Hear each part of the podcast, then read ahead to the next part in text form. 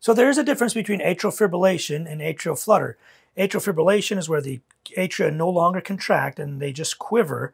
Um, and they send random lots of signals down to the bottom chambers, and you get that really irregular rhythm at the bottom chambers. Atrial flutter is a more of a regular rhythm, although sometimes it can be irregular. But usually it's that uh, junction area of the tricuspid valve where the right atrium meets the tricuspid valve before the blood flows down to the right ventricle.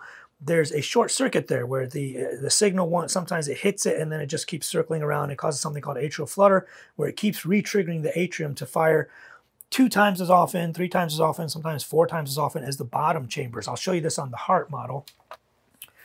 This is the right atrium, this is the tricuspid valve and this is the right ventricle. So what happens is the SA node, the first firing node, fires from up here, signal goes down to the middle, triggers this loop around the tricuspid valve and it starts looping around this valve and it causes the right atrium and the other atrium obviously to keep firing consistently, usually in a two to one ratio, three to one ratio, four to one ratio to the bottom chambers. This usually um, fires at about 60, maybe 80 beats per minute.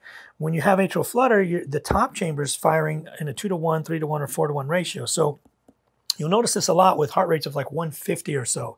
Um, it'll almost always be exactly 150 or somewhere between 140 and 170, but somewhere in that range, you have atrial flutter and you see that sawtooth pattern. Atrial flutter is really easy to ablate. It's a quick and simple procedure. We could put you on medications to make it go away or cardiovert you like shock you to make it go away.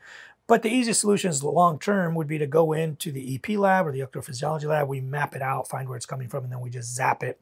We cut that short circuit wire and then it goes away. Atrial fibrillation, we'll talk about in another video, and I'll, I'll link it up here. But atrial fibrillation has a lot of other different kinds of treatment. It's not treated the same way. So I hope that answers your question.